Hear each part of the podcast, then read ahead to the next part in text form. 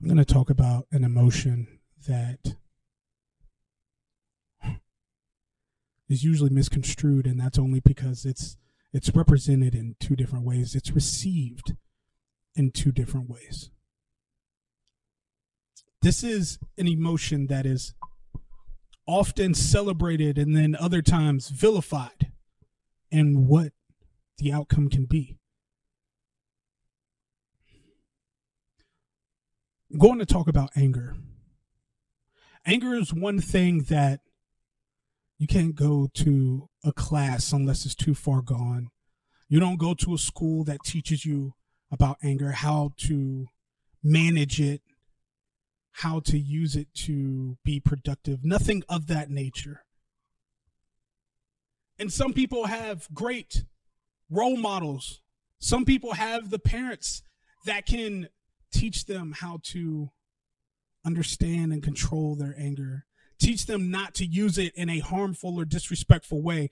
But in other times in life, people don't have that. People don't get the chance to understand what their anger causes. Like for any sports player, if you're angry on the court, there's there's a half that perceives you as passionate, driven, hardworking, and there is another half that sees you as disrespectful, misunderstood.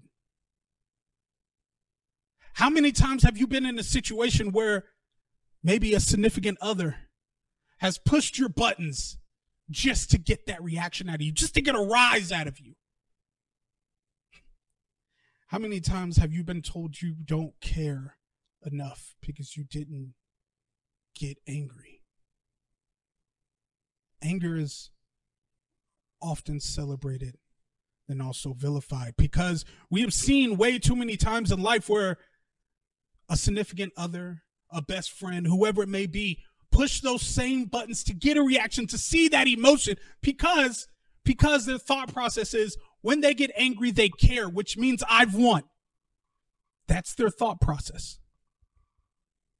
But when the button is pressed way too many times and that anger turns into violence, that anger turns into rude words, insults, things of that nature, then all of a sudden now it is vilified.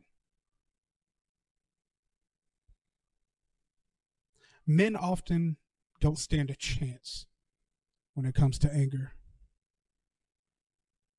because physical violence towards anyone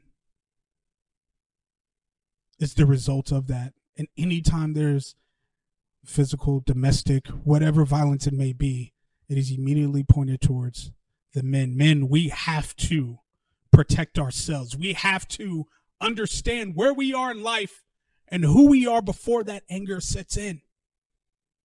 I used to have moments where I would black out. I was so angry. I used to have moments where I would physically hurt someone to the point I could not stop because of my anger. I didn't understand it. I didn't know where it would take me. I didn't care to understand where it would take me because I thought when I got angry, it's because I cared, which in my life was celebrated. But I did not understand the path that it took me on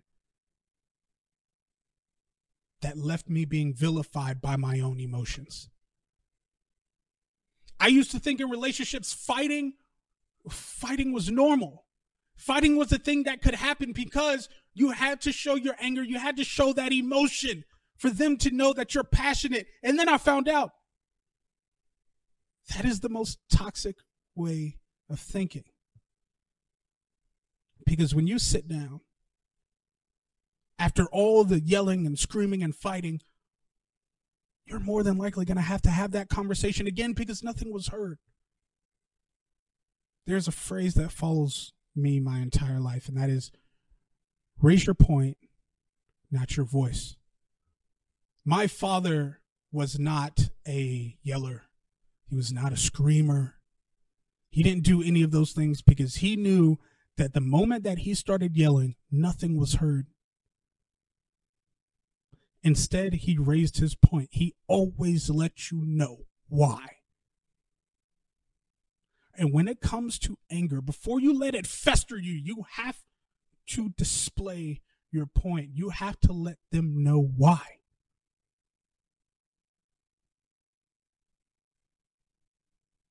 Because if not, especially if you don't have control of that anger, that leads you down a path where you do end up physically hurting someone till you can't stop, till you do black out and not understand where you're going, till you are the point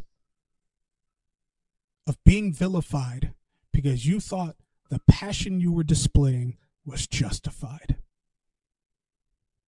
Anger, by no means, is an outlet of positivity. Because every time you dive into that, any time that you self justify being angry, the only thing you're doing is making an excuse to have a vessel from being celebrated to being a villain. Men, we don't need to be villains anymore. Matter of fact, anyone that's listening to this, there's no reason to be a villain in your own story. Anger is hard. Anger is not something that'll be solved overnight. And yes, there are times where anger will be celebrated in the right context. Because when Tom Brady gets angry at a referee and gets fired up, guess what? It's justified. It's passion, it's emotion.